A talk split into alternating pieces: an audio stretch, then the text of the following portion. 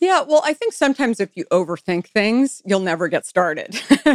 you have to be able to figure out okay, what are the steps to actually figure out how do I get this going? And then hopefully things will start to fall into place, right? I, I, and I believe that in every aspect of my life. And, you know, especially when you find that you're a little afraid to move forward, it sounds really daunting to actually go start a company or develop a new category or now you've made something in your kitchen and you want to get it on the shelf. So what did I do? I I got in my car with some samples and I had been going to a new market in San Francisco called Whole Foods.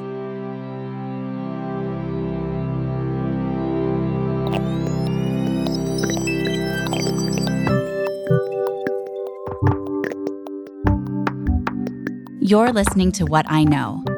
I'm Christine Lagorio Chafkin. Today's episode The Outsider's Advantage.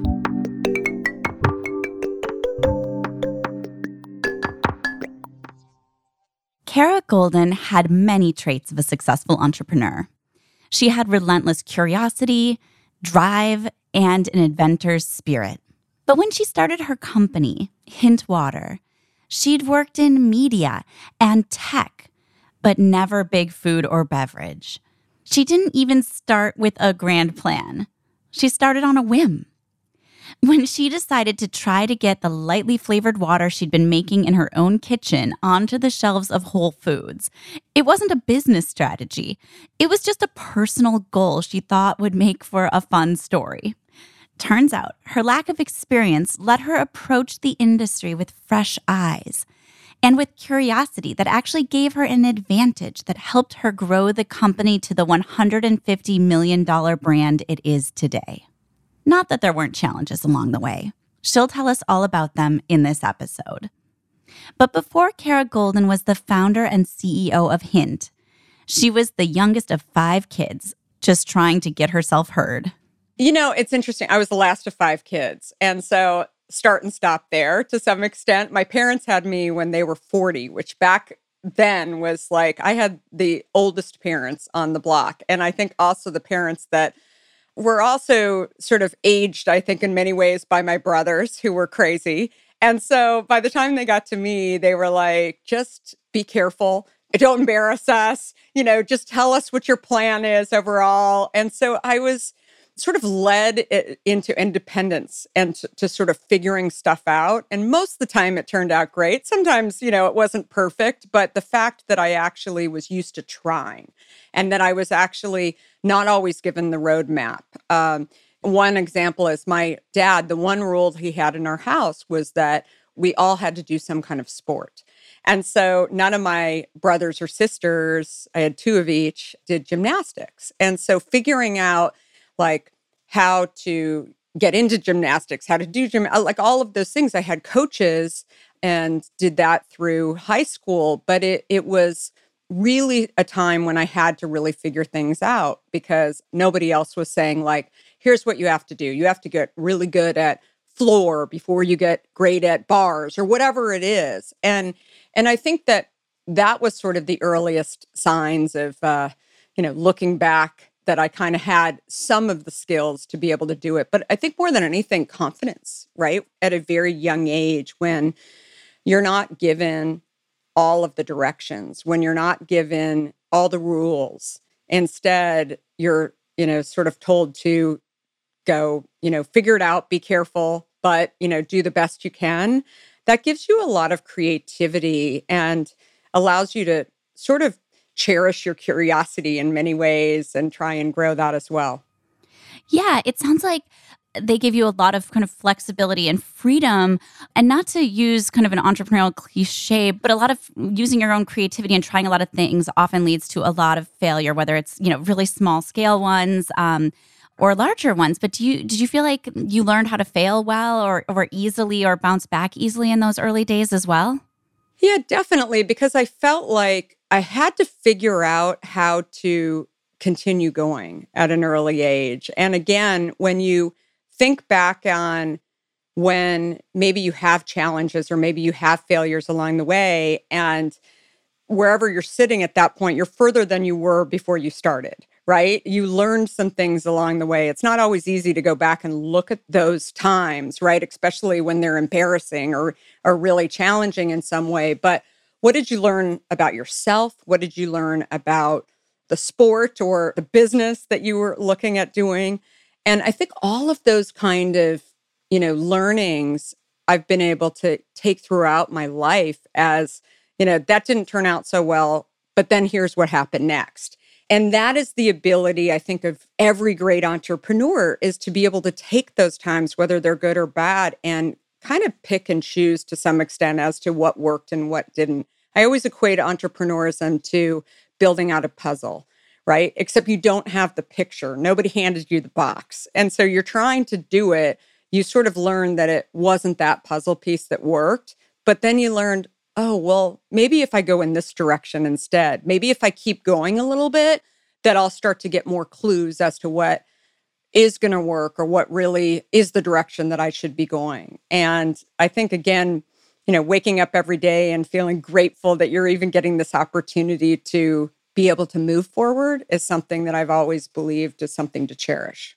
Kara, I was just reading your book, Undaunted, which came out a year ago. And in it, you talked a little bit about your childhood and you wrote that at times your dad um, had let his doubts, his own doubts, derail his entrepreneurial ambitions. And then your older brother showed you sort of another way to approach careers. Can you talk a little bit about that? Yeah. So my dad had been a big company guy, as he always called himself. And, you know, you think about sort of life back then, he would have been in his 90s now. And it's, uh, you know, you picked a job when you were getting out of university or high school or after being in the military. And because that was at a time when, you know, World War II was going on. And he was uh, actually in the cleanup army um, after after World War II and was living in Germany. And when he came back, he had this opportunity to go into the food industry. And so he was with a company called Armour Food Company. And I think he thought that he was going to be at Armour Food Company for his whole life because that was that generation. You picked one job, maybe you picked two jobs, but that was it. And otherwise, you were kind of considered a failure if you ended up having more than one or two jobs along the way. So while he was at Armour Food Company, he had started a brand called Healthy Choice, which is still alive and well today. And the company, Armour Food Company, was actually acquired by a company called ConAgra. So I was a little girl sort of experiencing a lot about business, but not really realizing everything that I was actually experiencing. And while he was very creative and had a lot of abilities, I mean, frankly, a lot of uh, traits of great entrepreneurs, his ability to go try and and just his curiosity and creativity, and certainly his his belief that health was really what should be emphasized in, in foods and storytelling behind uh, the food and et cetera.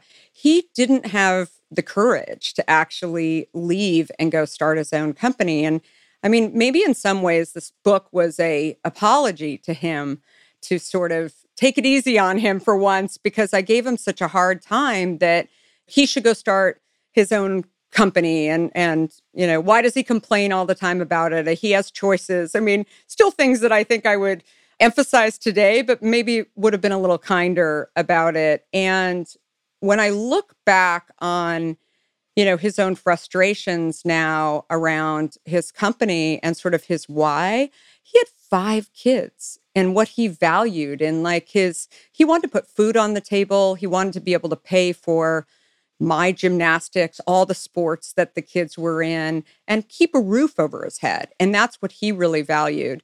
On the same note, I have an older brother um, who is 15 years older than me. So it's almost like a different family in some ways. Uh, we have two kids that are significantly older, and then I have my other brother and sister that are very close to me in age. And he was going to high school when I was still in diapers. And so I used to sit there and watch him, everything that he did, because he did the cool stuff. Like he'd be fixing cars in the garage. He, you know, maybe because nobody else was like up late at night with him, I would sit there and watch him. He would talk to me about the fact that stereo systems, you always have to have a, you know, cassette tape or an eight track tape in, in the car. You never just get a stereo without those kind of things. And I would ask him why. And he said, because that makes the car look more valuable and, and all these like tiny little things.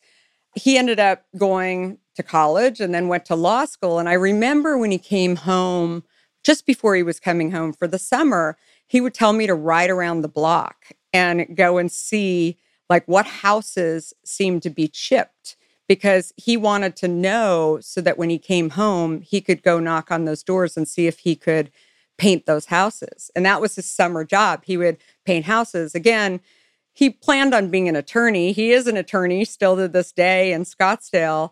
But what he taught me was the relentlessness, right? Sometimes you have to do things in order to be able to do things later on. He didn't want to work while he was going to law school, and yet he was paying for law school. So he had to figure out those steps to allow him to be able to do what he wanted to do. And I wrote about that in the book because I think back on, you know, how many things you do as an entrepreneur that aren't your job or you don't really want to do those things, but you do them because it will help you to be able to do what you ultimately want to do or need to do.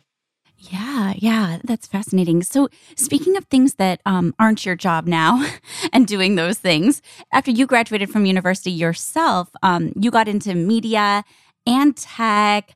But during that path, um, working for corporations yourself, did you have that feeling that you actually wanted to start a company someday, or, or were you just sort of drifting along doing the things that you were kind of supposed to do or you thought you might enjoy? I think entrepreneurism was not talked about it in the same way that it is today. Sure. There weren't classes in college that were focused on or majors focused on entrepreneurship. And I think that there were definitely entrepreneurs who were around me and called themselves entrepreneurs, but those were the crazies, right? It was yeah, it was a little bit more of a dirty word back then, right? right? It was like Ron Popeil, if you know who that is, right? You saw these, you know, one eight hundred numbers on TV, and you're like, ah, I don't know, mm-hmm. he seems a little nuts, right? but again, some of them today are heroes. Yeah, so I didn't really think of myself as being an entrepreneur back then. I wouldn't have completely ruled it out, I guess. But I also felt like, I mean, look, it was a dirty word in many ways, or wasn't as like appealing in, in some ways as as it is today. Again, looking back, I think is such a key thing and being able to, you know, really figure out like not only what you learned, but also how do those dots connect. I gravitated towards starting with, you know, my first job after my first media job at CNN I gravitated towards these people that were doing the impossible because I thought that working for people like that showed promise. I didn't even think of them as disruptors. It allowed me to kind of imagine what if it takes off. And then the other thing that I really liked about a lot of these companies, and it's funny to think that CNN was kind of a young company at one point. I mean, it was like 40% yeah. of households were when I started working at CNN to be able to go into a company like that, I don't think any of the big networks would have hired me without experience. But CNN hired me because I had a heartbeat, right? And I seemed like I would go and and work. And so there's lots of opportunities for people who are smart, who are hard workers to go into startup environments where maybe you don't fit the criteria inside of a large established company in some way. And so I saw that early on that it was a place to jump in and learn, but also rise, right? And rise pretty quickly if you were willing to do a great job. So between CNN and then when I moved out to San Francisco, I had had an Apple computer, a Mac, when I was in college. I saved my babysitting and waitressing money to buy one so I didn't have to type out papers on a typewriter. And I sort of geeked out at this guy, Steve Jobs. And the company that I worked for was a spin out of Apple. I didn't work for Steve or Apple, but these five guys that I worked with did. And uh, they were doing this CD ROM thing. And, and again, for CD ROMs in 1995 were the main reason, their why for existing was because bandwidth was not where it is today. I mean, the idea of doing a podcast was impossible. We were still in chat rooms on dial up. And if your brother in the next room you know picked up the phone and you got disconnected it was crazy right you you couldn't imagine even doing kind of the stuff that we do today on on video conferencing et cetera so i think working for people who were very entrepreneurial that I joined knowing that it might not work out, but hopefully I'll be able to get some great experience and then I can go do something else. And by the time I got to the startup to market, we were acquired a year later by a company called America Online.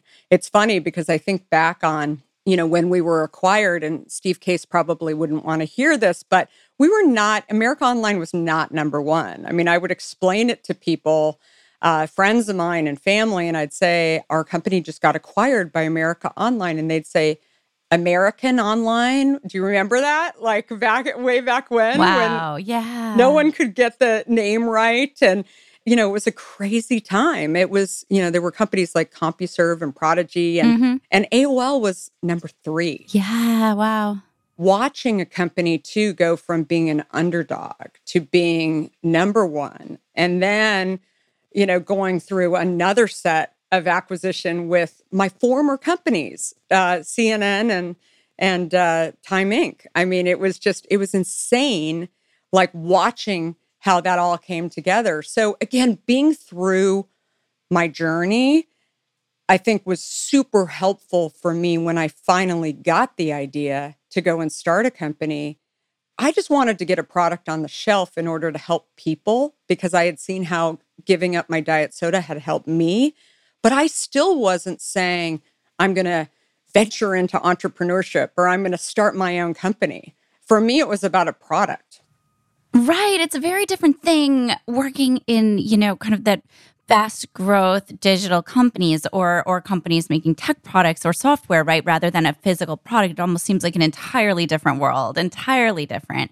But you had had that experience in making those big deals happen and seeing them unfold. So that's really, really interesting. And I, I bet that informed you later in the journey. But you just began speaking a bit about the the very beginning of Hint, which started when you you gave up the diet soda you were drinking for health reasons and and began drinking kind of cleaner water with fruit essences in it. How did you take that leap then to saying this should be on store shelves? This should be a product I'm going to bottle it. Yeah, well, I think sometimes if you overthink things, you'll never get started.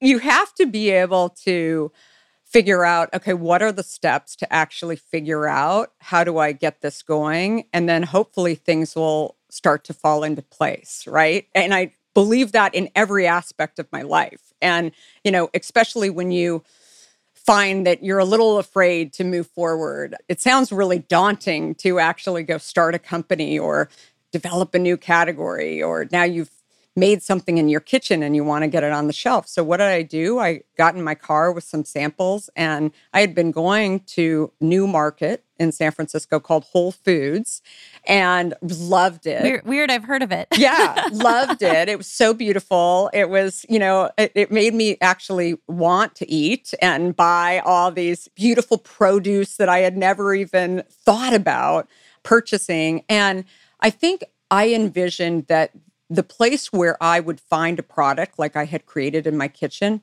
it would definitely be here. If it was anywhere, it would definitely be here. And it wasn't there. And that's when I thought I would just ask the question of the person who worked at Whole Foods, nice guy. He was stocking the shelves. I said, How do I get a product on the shelves? And he said, Oh, well, we actually have a local program that if you're producing this product locally, I'm thinking, well, I just made it in my kitchen. And so that's pretty local. I had no idea what I was doing, but I actually thought, frankly, Christine, it was a little funny. Like if I could actually get it on the shelf at Whole Foods, I had taken a few years off, uh, had been gone from AOL, was spending some time with my young kids. And I thought, what if I could actually get it on the shelf? Like it, it, it kind of be a little bit of a goal. And if nothing else, I thought it'd be a great dinner party conversation like, what did you do during your time off? Well, I got a product on the shelves of the store called Whole Foods. Like, I just didn't take it very seriously. I didn't worry about it. Uh huh. Uh huh. And I just thought it'd be really cool. And I also led with this idea that if I could actually make it happen, I had seen what it had done in my own life to make me healthier by giving up these diet sweeteners. And if I could actually help other people, it was to me just like it had a bigger purpose. And this was over 16 years ago when people were not talking about mission driven companies or purpose driven companies. It was like, it was at a time when I really thought if I can launch a product rather than being lectured by people to, you should really be drinking water. You should do this. You should do this. Obviously, I'm not listening as a consumer, or I hadn't been listening. And there's probably a lot of other people who haven't been listening either because diet soda industry then and now is a huge business. And the entire world of healthy perception products had just become so magnified to me during this period of time. Maybe it was because I was spending more time thinking about what I was feeding my family.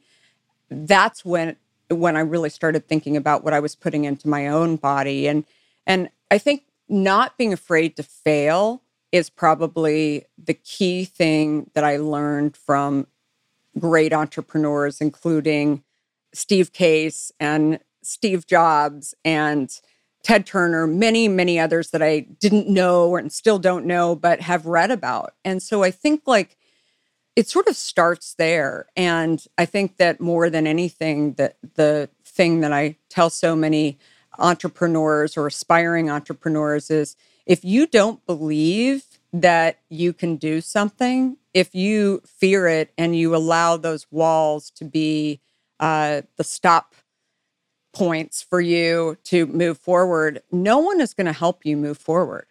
It really starts with you. So before you can ever get your idea off the ground, you have to believe and you have to be able to visualize that you can do it and that there's a market for it. Kara, in your book, you note that sometimes having no information is the best approach to a problem. You wrote, not having the burden of institutional information. I thought that phrase was really great. Um, what do you mean by that? And how did was that a part of your life when you were starting Hint? I think my biggest insecurity in starting Hint was that I didn't actually have beverage experience. I didn't have CPG experience. I had never worked in a physical goods company, right? So I'd been working in media and working in tech, which was like bits and bytes, right? And so I think for me, again, I was in my own way, saying, like, I can't accomplish this. I need to go hire these people from large, you know, soda companies who really know what they're doing because I don't know what I'm doing.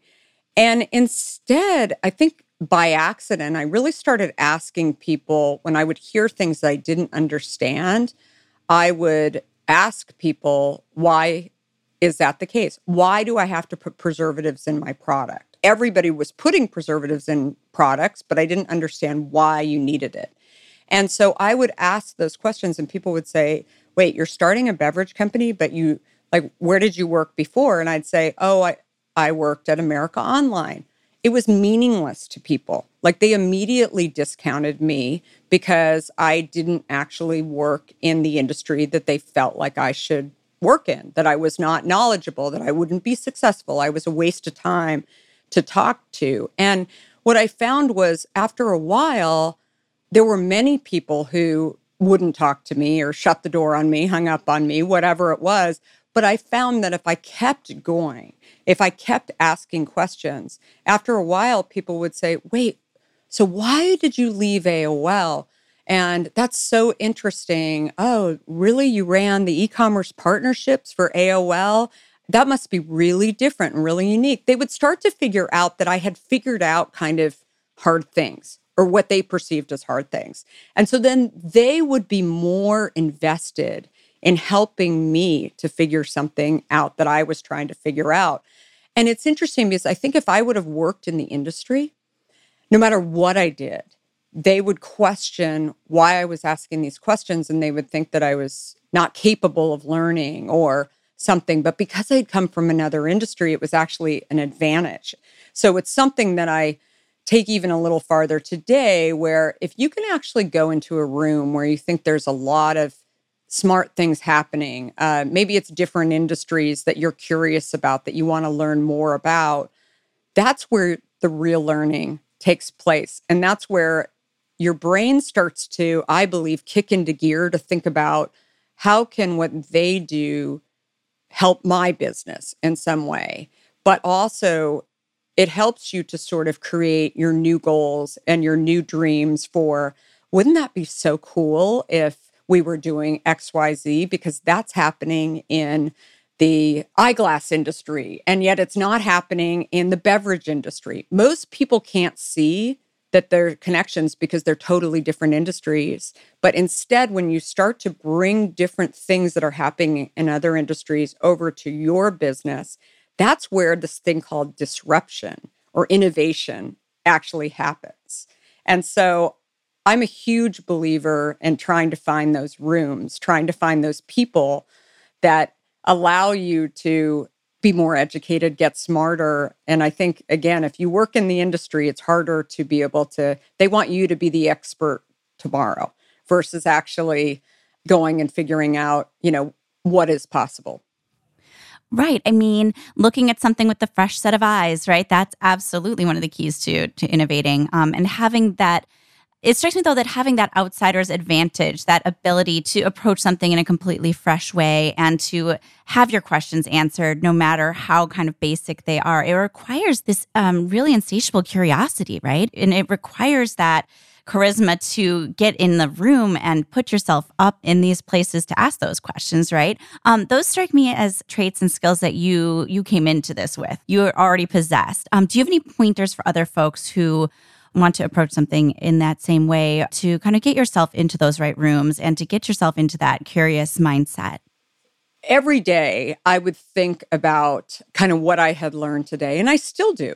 I still do that. It's actually, you know, I would say that it's the way my brain has always worked. I it's hard to turn off, right? It's hard to separate out what happened for the day and just totally turn it off. And I think part of it is because I'm so passionate about it and I'm so curious.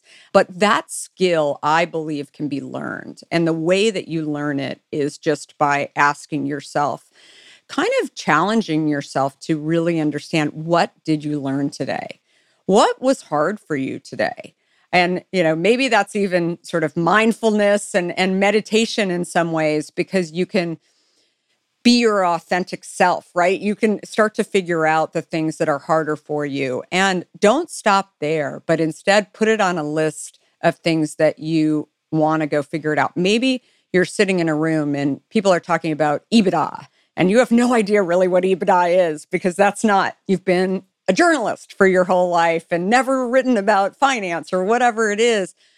Why don't you take it upon yourself to go learn something like that? Go on you know, YouTube and go and figure out what EBITDA is or how to write a business plan or whatever the skill is. And again, I think that being able to do that and take those kind of learnings from your own life is one really key area to start at. But I also think finding these different conferences, it's a really interesting point because I think over the years, I think people have known when I go to other conferences that that's kind of my purpose. People will ask me, they'll meet me for the first time and they'll be like, oh, wait, why are you at this conference that is talking? I mean, this was back in 2010 about direct to consumer. What what is it? I mean, does Hint sell online? I mean, everybody was really surprised. And I said, no, I, you know, I actually used to be at America Online. I was very interested in this world. And I'm just here because I want to learn and try and figure out how that applies today to the business that I'm running. And maybe it does, maybe it doesn't. But once you actually maybe show your vulnerability, how maybe you shouldn't be in the room, but you're here anyway and you're meeting new people and some of them you stay connected to afterwards, they start to tell you about other conferences that are maybe smaller to some extent and where you might be able to go into those rooms and learn a little bit more. And I think just being open to kind of putting yourself into a room where maybe you see a topic that you don't really know much about. I tend to gravitate towards those because I feel like if nothing else, I'll learn something new that I didn't know a few hours ago.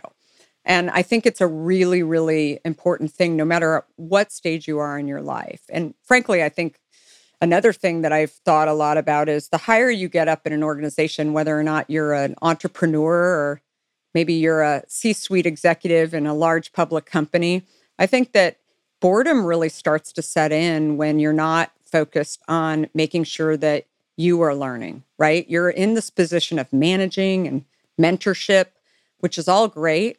But if you are not learning, I believe that it is really challenging to be happy and that you have to make sure that you are learning something every single day. And the best way to do that is to put yourself into situations where you are not the wisest in the room. That's a great point. Let's go back to the first few years of actually starting the operations of Hint, starting distribution, starting to, to hire lots of people and running a real company. Um, what was the, the one or two biggest challenges you faced in those first few years? Well, I think learning the business and learning, you know, not only about getting a product on the shelf, but also I would say that one of the biggest challenges that I totally underestimated was that we were starting an entirely new category.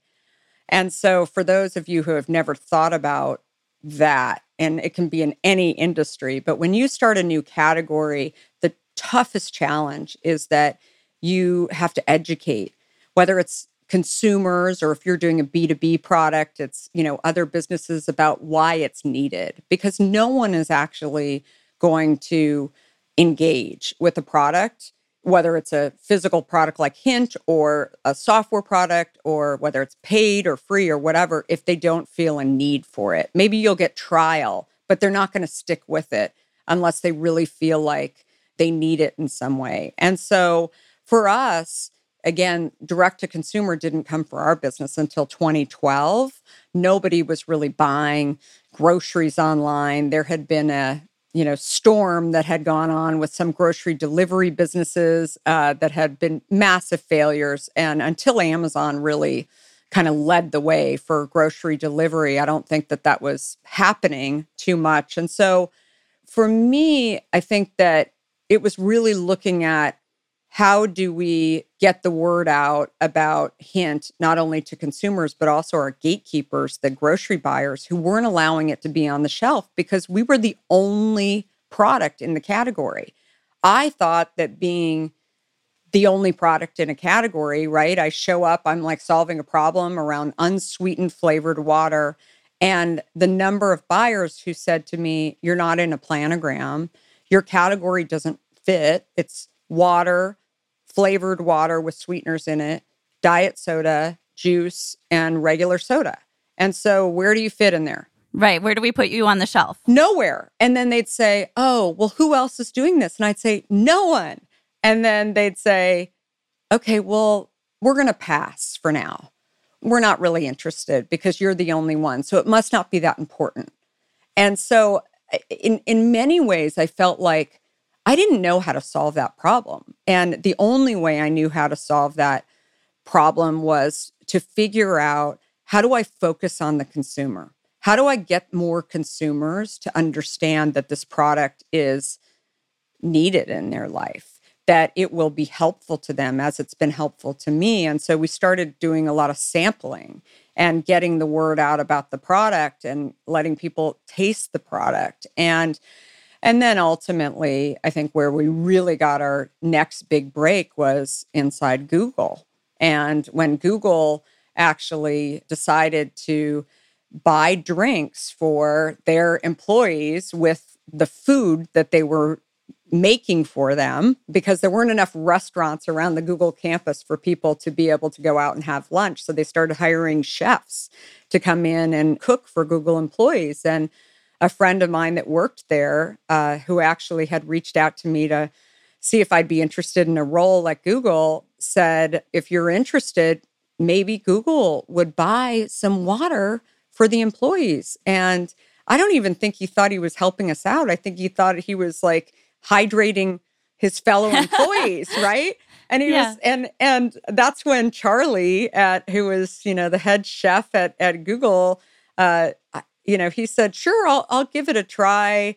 I like Omid a lot, and uh, who was the one that introduced us. And he said, "We'll see what happens." And within a couple of weeks, I, will never forget. He reached out to me and ordered 300 cases of of hint, and I said, Charlie, I don't even know if I have this much in my garage. I mean, I this is how much do you guys think you're going to go through? I mean, this is crazy. And so it was really when we became a part of Silicon Valley that the pull into grocery stores and the the buyers started recognizing that we were the real deal.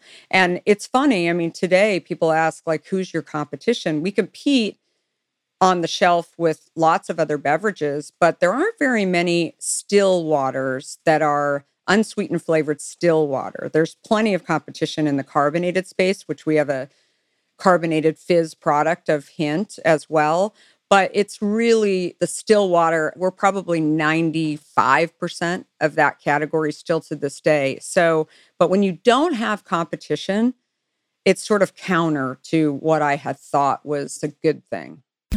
When we come back, I'll talk to Kara about how her biggest customer canceled on her, almost tanking her business. But first, a quick break.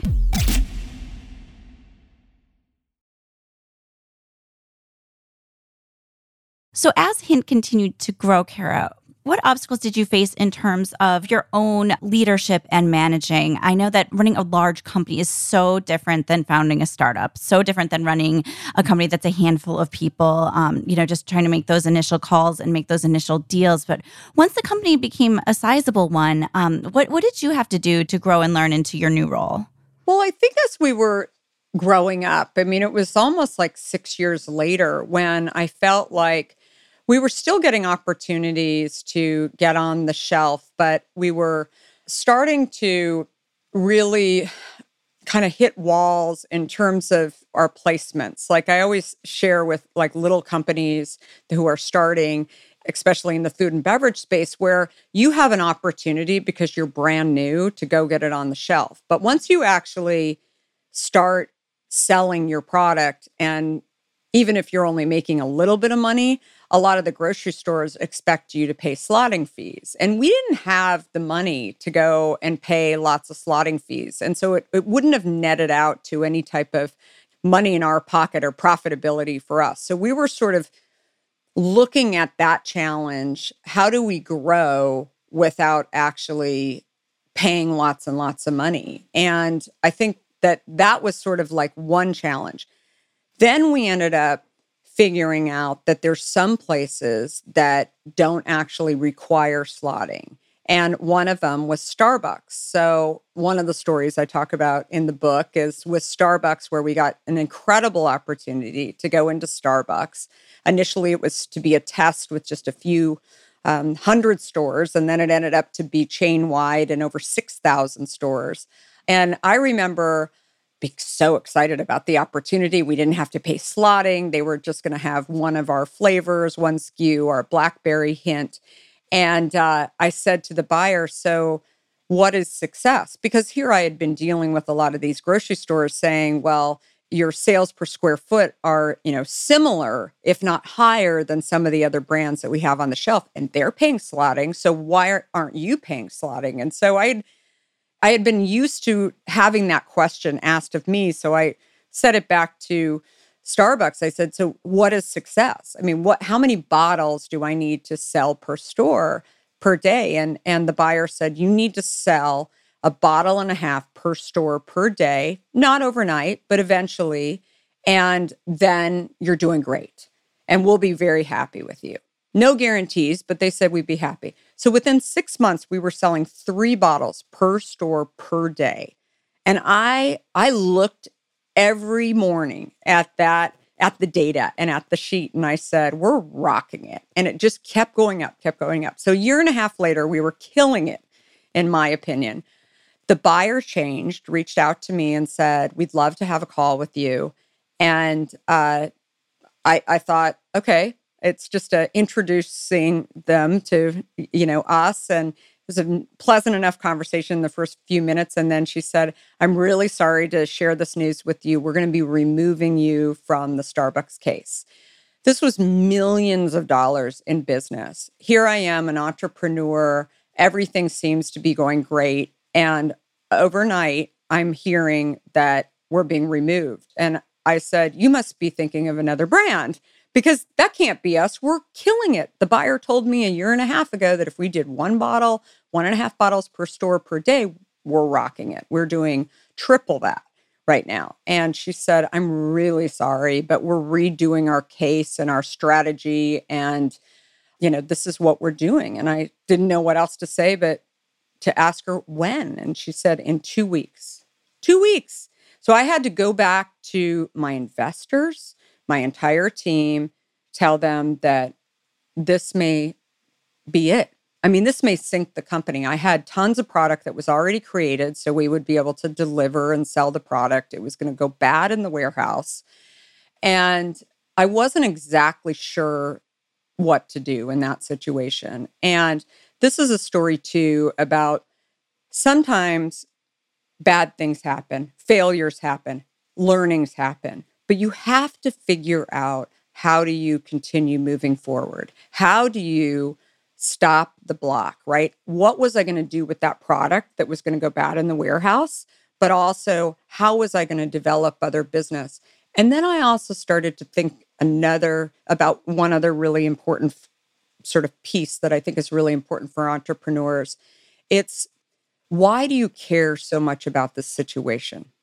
And I think for me, it was very obvious. 40% of my overall business was sitting in the hands of somebody or a team of people at Starbucks who had changed strategy. I wasn't, it wasn't personal. I wasn't part of their strategy to discontinue the product because they disliked me or disliked our company. They had to do what was best for their company. But because it was 40% and I was relying on that, that was so tough for me. And I never really realized it until that moment that if you don't diversify, if you don't understand what your other options are, if a piece of business goes away, if a supplier goes under, if your pandemic, you know, comes into place and what is plan B? If you have an employee that decides to leave and they're the only one that knows how to do that particular piece of business, you have to always be thinking about that as a leader. Otherwise, you care and you go into triage mode. And triage mode can be fine and it can eventually work out, but it's stressful along the way. And so we were clearly in, in triage mode, but that's when I got an email from a buyer at another Seattle company, Amazon. And they said the first thing, the first sentence in the email was, I buy your product every morning uh, when I get my latte at Starbucks. I didn't know if I should actually tell him that we were being discontinued. And uh, he said, How quickly can I get some hint? He didn't say Blackberry hint, he just said hint.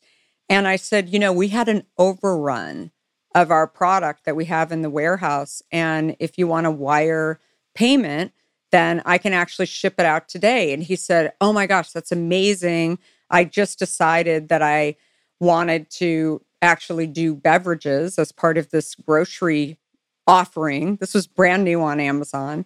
And so, because we were able to have product available right away, we were able to not only get onto Amazon and be one of the first uh, beverages on Amazon, but very quickly we learned that this product was a product that people wanted to subscribe to. And so I sort of go back to the Starbucks situation where it's a situation that was hard. It was a time that I learned a lot about not only about figuring out how to move forward, that hard times don't last forever, but ultimately, if I wouldn't have had that opportunity with Amazon, maybe I wouldn't have had enough product in our warehouse.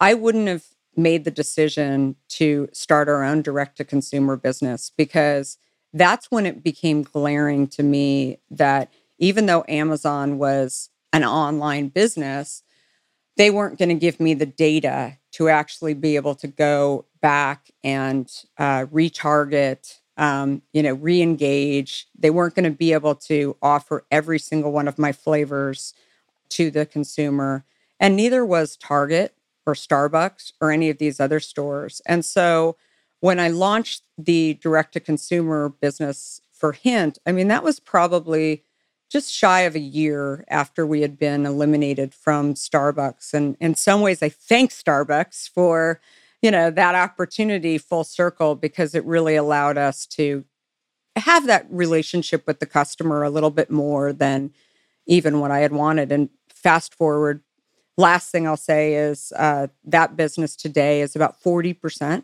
of our overall business on drinkhint.com. Uh, we're still available not in Starbucks, uh, but on Amazon and lots of other stores nationwide. But again, taking challenging times and failures and figuring out how best to manage your business and what you've done wrong and take those times as learnings are really the key to any challenges that you have. Great. Kara, thank you so much for being here today. Yeah, thank you.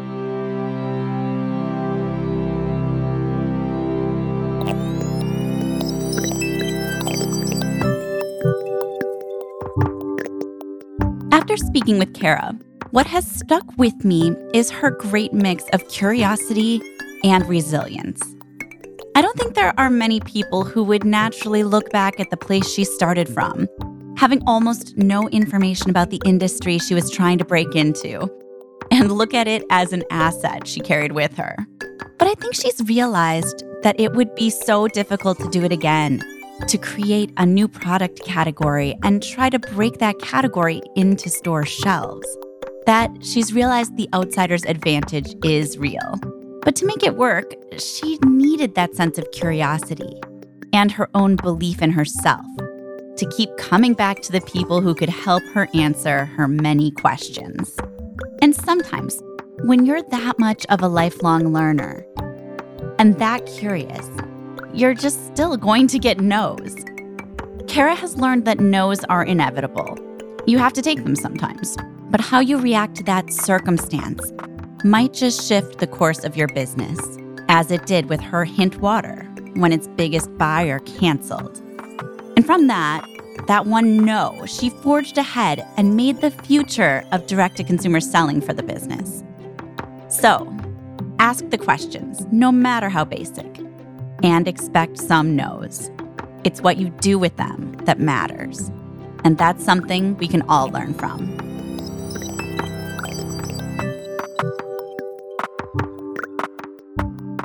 What I Know is a production of Inc. magazine. I'd love it if you could subscribe or follow us wherever you are listening. It'll help make sure you don't miss the next episodes of What I Know. Also, if you have a friend who would love our show, please send them a link to your favorite episode. And if you have any ideas of founders you'd love to hear from, drop us a note at whatiknow at inc.com. You can also let me know on Twitter at Lagorio. Our producer, who, like Hint, is vegan and free of sugar, sweeteners, MSG, nuts, soy, gluten, and preservatives, is Joshua Christensen. What I Know's production assistant is Blake Odom with editing by Nicholas Torres. I'm Christine Lagorio Chafkin. Thank you for listening to What I Know.